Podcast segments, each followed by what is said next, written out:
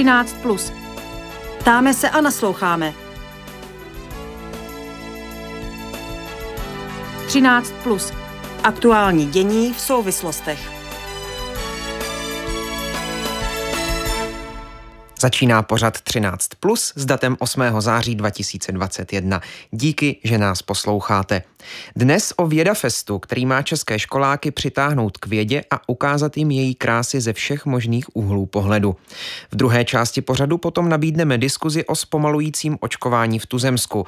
Podaří se naočkovat ještě 9% Čechů, aby se dosáhlo tří čtvrtinové proočkovanosti populace, která má zajistit definitivní konec šíření covidu. Probereme s imunologem Václavem Hořejším a poslankyní zahnutí ANO, předsedkyní sněmovního výboru pro zdravotnictví a lékařkou Věrou Adámkovou. Dobrý poslech přeje Ondřej Havlíček. 13. Plus. Ptáme se a nasloucháme. Vědafest, dříve známý jako Festival vědy, je už tradičním projektem českých vysokých škol a dalších akademických i volnočasových institucí. Naživo probíhá dnes od rána až do půl sedmé večer na Pražském vítězném náměstí. Do konce října potom mohou zájemci vědu okusit také online. Podrobněji o akci teď budu mluvit s Lenkou Kubešovou Zápotockou z týmu Vědafestu za České vysoké učení technické. Dobré odpoledne. Dobré odpoledne. Co je to Vědafest? Jak ho představit našim posluchačům? Eh, Vědafest bych představila jako takovou velkou vědeckou zábavnou laboratoř pod širým nebem. Eh, jak jste již zmínil, akce, eh, která již, kterou již pořádáme devátým rokem, dřív nesla název Festival vědy, ale my jsme mu nově přidali ještě další jméno Vědafest protože eh, dnešní doba je rychlá, veškeré informace se zpracovávají rychlým tempem, vše se zkracuje a proto nám název Věda Fest přišel velmi příznačný této aktivitě a je to festival vědy. Festival, kde eh, se návštěvníci všech věkových kategorií mohou seznámit eh, s tím, co vlastně věda, technika a přírodní vědy přinášejí naší společnosti. Jak jsem zmínila, že to je vědecká laboratoř, je to tak proto, aby návštěvníci se na různé projekty, exponáty a pokusy nemuseli pouze dívat a nebyl tam nápis pozor nedotýkati se vystavených exponátů, tak naopak Věda Fest je o tom, aby se návštěvníci eh, s různými experimenty, projekty, exponáty, eh, s nejnovějšími technologiemi seznámili naživo, aby si je vyzkoušeli, aby si na ní mohli sáhnout.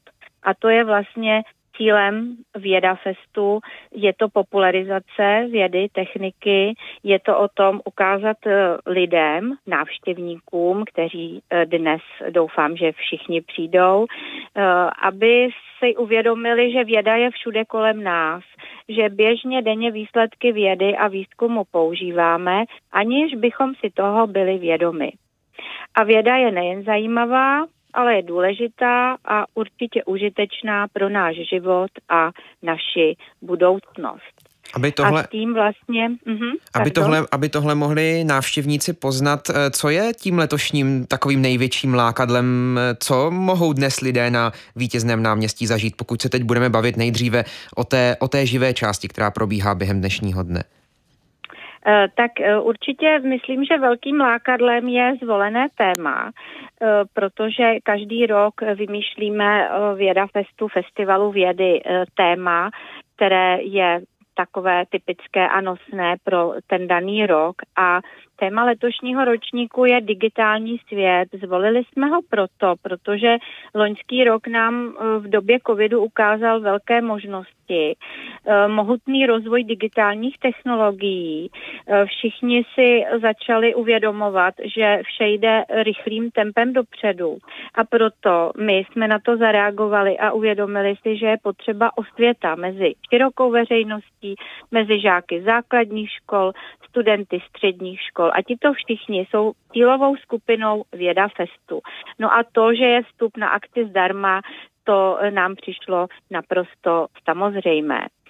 Co se týče programové náplně, Eh, mám z toho velikou radost, protože se nám na vítězném náměstí na uh, lidově řečeném kulaťáku na dvou travnatých plochách uh, podařilo instalovat 84 venkovních expozic stánků, kde se právě populárním způsobem představují přírodovědné, technické a humanitní obory.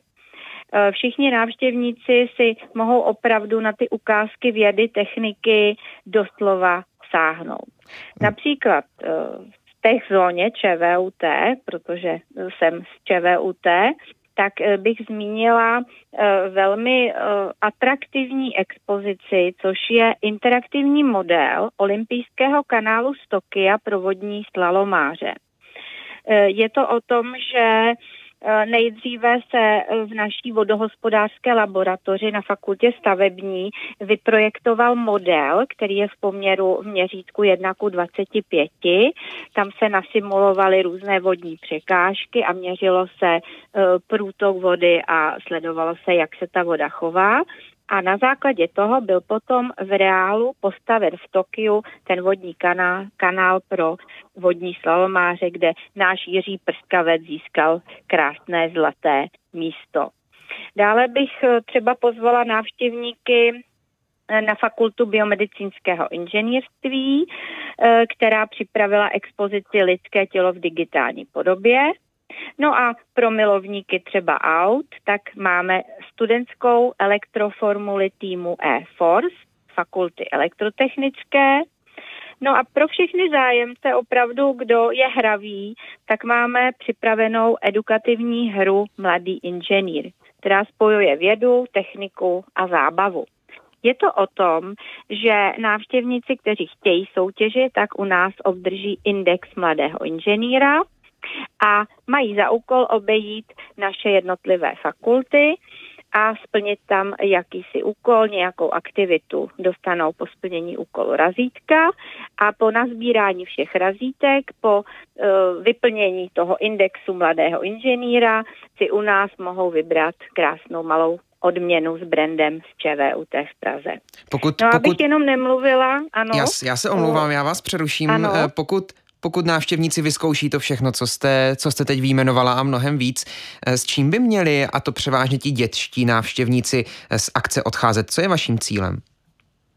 Eh, naším cílem, jak jsem už trošičku nastínila, je popularizace vědy, techniky a přírodních věd, protože v důsledku nejmodernějších rozvíjejících se technologií je potřeba technicky, eh, exaktně vzdělané lidi.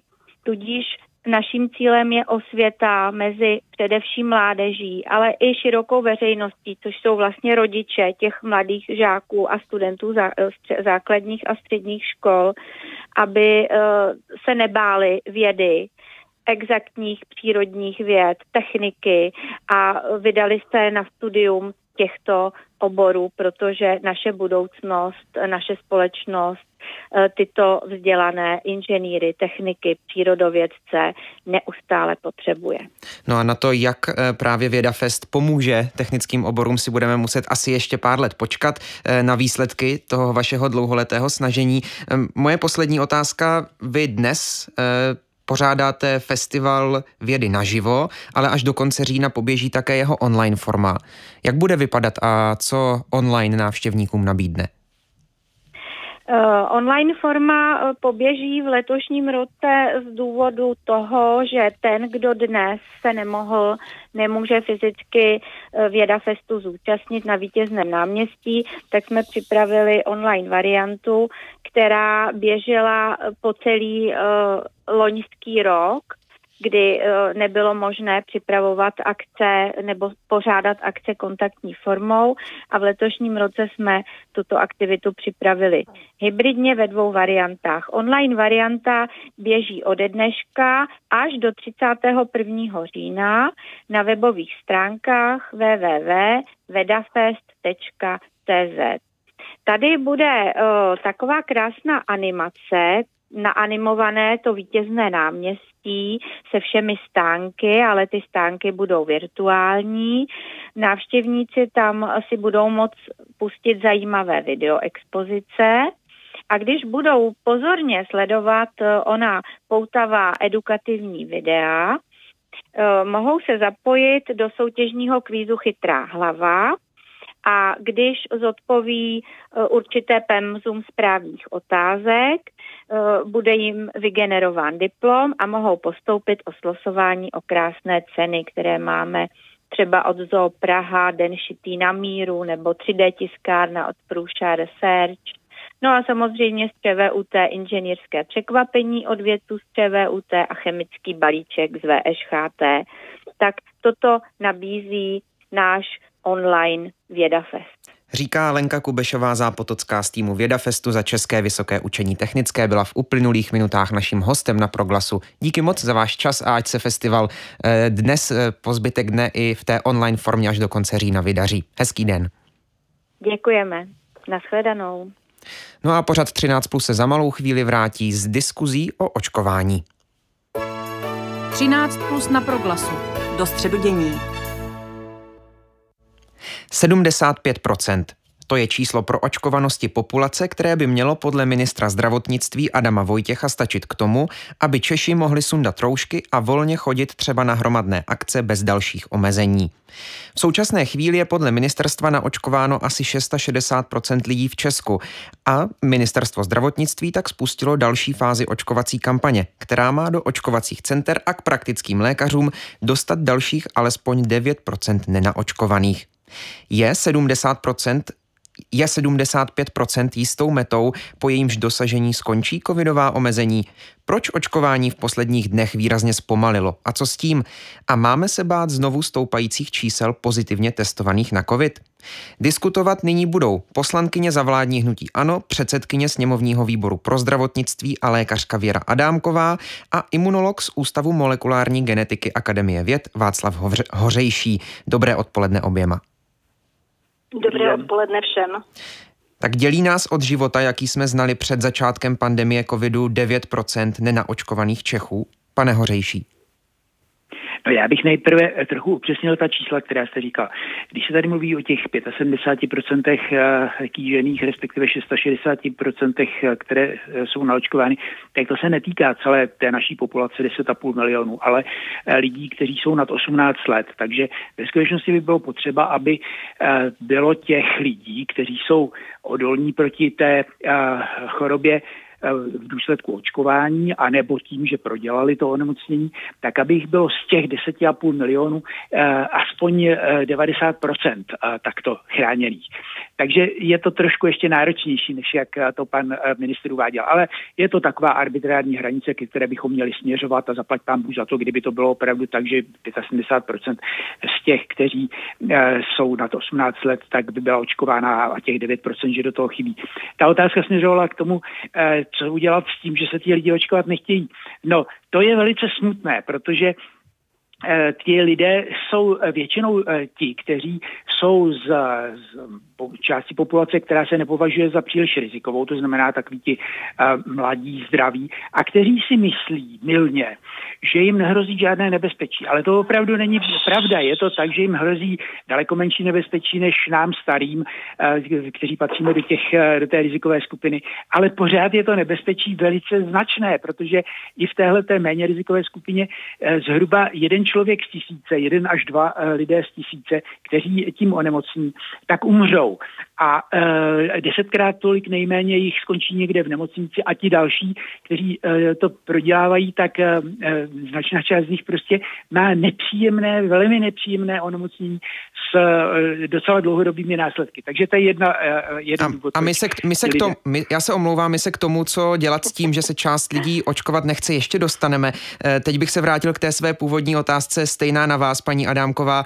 E, 9% nenaočkovaných Čechů, tak jak říká ministerstvo zdravotnictví. Je to číslo, které nás dělí od toho života, který jsme znali před rokem a půl, před začátkem pandemie v březnu 2020 tak eh, je to jakési číslo, které samozřejmě bylo arbitrárně stanoveno a je pravda, že samozřejmě to rozmělňují eh, zejména děti do 12 let, které se neočkují, to je to, o čem hovořil teď pan profesor Hořejší.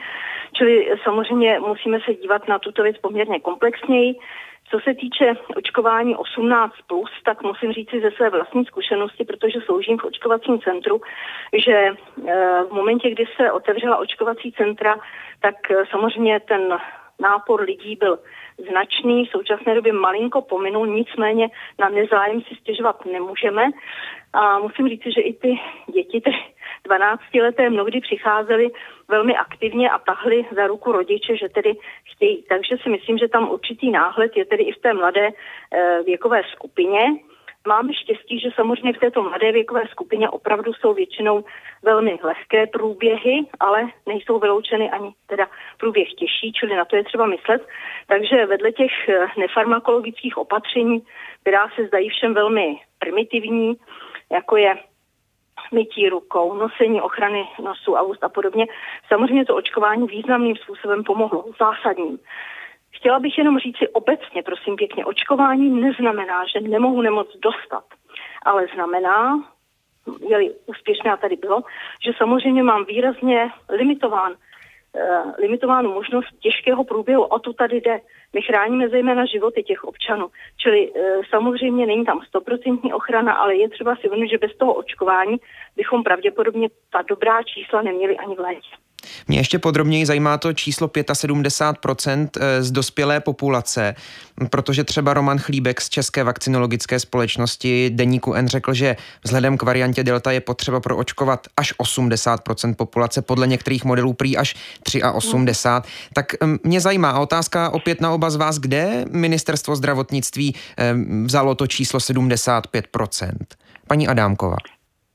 Já si myslím, že to je opravdu arbitrálně stanovená určitá hranice, která by mohla znamenat, že už je tam určitým způsobem, nechci říkat jistota, to není v žádném případě, ale šance tedy na další úspěšný proces. A jinak samozřejmě domnívám se, že eh, to, co by bylo výrazně lepší, je 82%, tak jak to vidíme i z jiných. Pane Hořejší, není to eh, to číslo 75% něco, co nás uklidňuje tedy dřív, eh, než, než, ta, než to uklidnění je na místě, tak jak jsem říkal třeba ta čísla podle Romana Chlípka? Ne, ne, já si myslím, že uh, tohle číslo bere v úvahu i to, že kromě lidí, kteří jsou chráněni tím očkováním, tak tady v té naší populaci je hodně lidí takových, kteří jsou chráněni tím, že prodělali tu nemoc. A dokonce se v poslední době ukazuje, že jsou chráněni ještě líp než lidé, kteří jsou očkovaní. Oficiálně těch lidí, kteří byli takto diagnostikováni, že to prodělali, bylo 1,7 milionů, ale eh, nejméně dvakrát až třikrát tolik lidí je těch, kteří to prodělali taky, možná si to ani nevšimli, měli to tak mírné, že jim to nestálo za to, aby se nechali testovat, anebo někteří to věděli, že to prodělávají a nešli se dát testovat kvůli tomu, aby neměli komplikace. Takže e, o ten zbytek k těm kýženým až 90% se nám vlastně postarají e, tyhle ty případy lidí, kteří to prodělali. Ale to, tohle to promoření, jak se říkáte, populace navíc k tomu očkování, Eh, to nás se nám teď jeví jako eh, něco výhodného, ale bylo to dosaženo za strašnou cenu, že nám tady umřelo víc než 30 tisíc lidí. Takže uh, samozřejmě by bylo daleko lepší, kdyby tihle lidé neumřeli a kdyby toho bylo dosaženo prakticky jenom pomocí toho očkování. Ale co se stalo, to už se stalo. Imunolog Václav Hořejší a poslankyně vládního hnutí Ano Věra Adámková jsou v tuto chvíli účastníky diskuze na rádiu Proglas v pořadu 13+. V Česku v těch posledních dnech rychle klesá tempo, kterým se očkuje. Minulý týden ani jednou číslo vykázaných očkování za den nepřesáhlo 30 tisíc. Za první dny tohoto týdne se dokonce nepodařilo přesáhnout ani hranici 20 tisíc.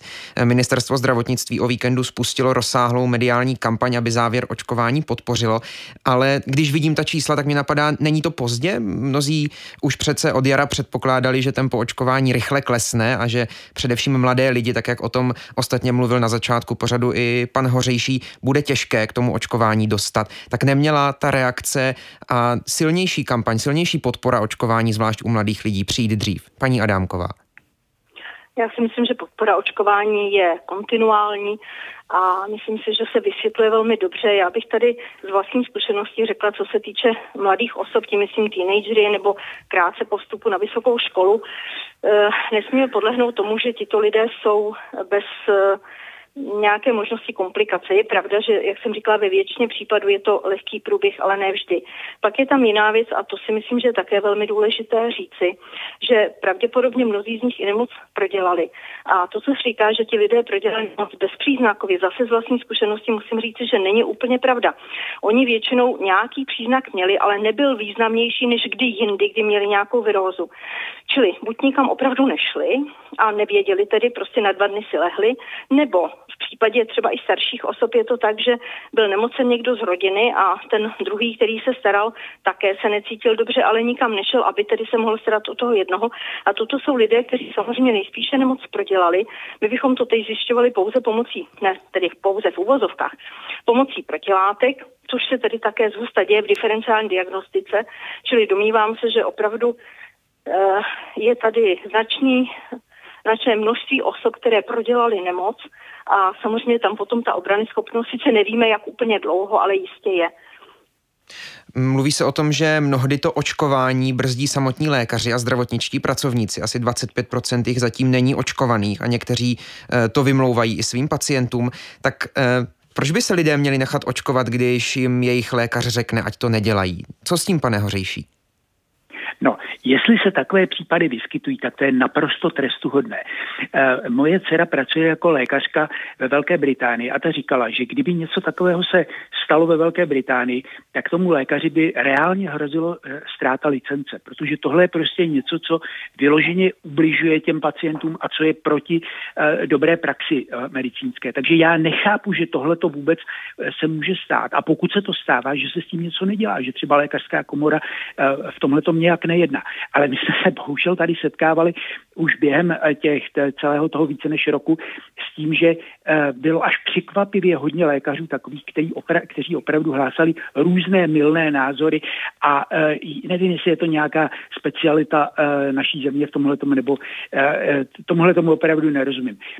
Co se týká toho, jak, proč ty, proč ti lidé se nechtějí očkovat, já si nemyslím, že by to bylo hlavně vinou těch lékařů. To, že 25% pracovníků ve zdravotnictví není očkovaných, je smutné číslo, ale zase bych docela rád věděl, kolik z těch 25% eh, lidí jsou ti, kteří to prodělali, jsou to zdravotníci, kteří tomu rozumí a považují to že za, v podstatě trochu za zbytečné nebo aspoň ne, nedostatečně urgentní. Já si myslím, že jich bude hodně, že jich bude víc než polovina z těchto 25% z tohoto důvodu, že se nechtějí očkovat.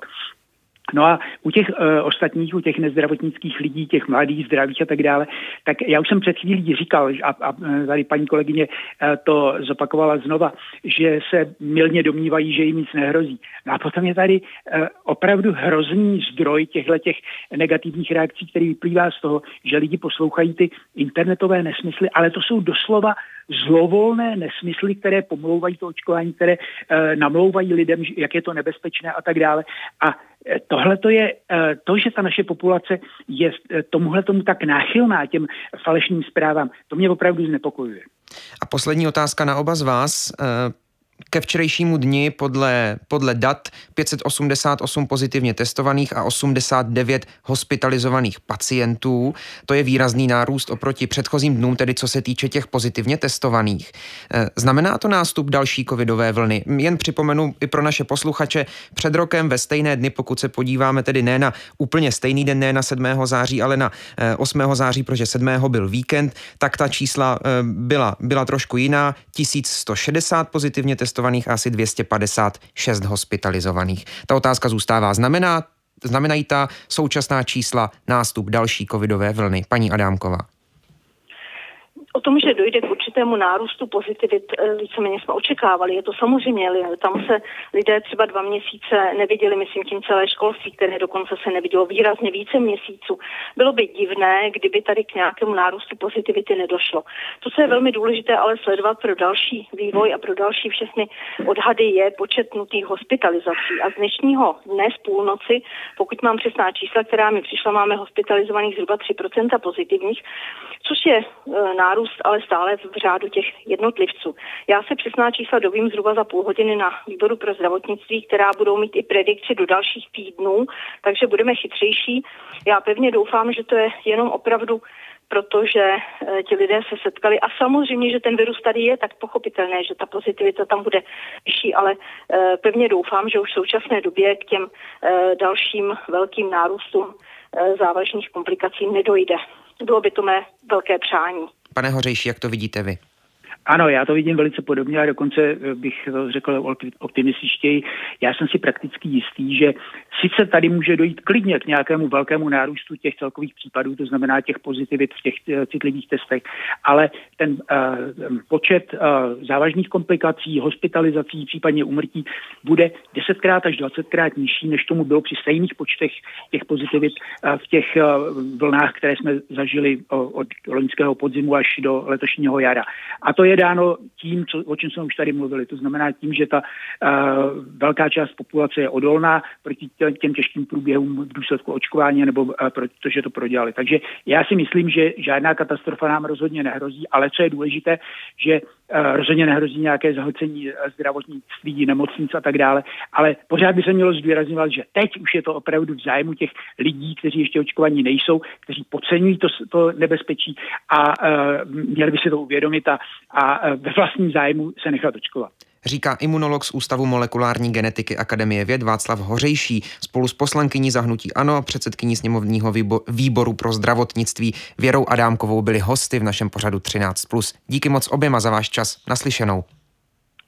Přeji krásný den a hodně zdraví. Naschledanou. A to je z dnešního vydání pořadu 13 plus vše. Na jeho přípravě spolupracovala Eva Svobodová. Od mikrofonu se loučí a zítra opět naslyšenou těší Ondřej Havlíček.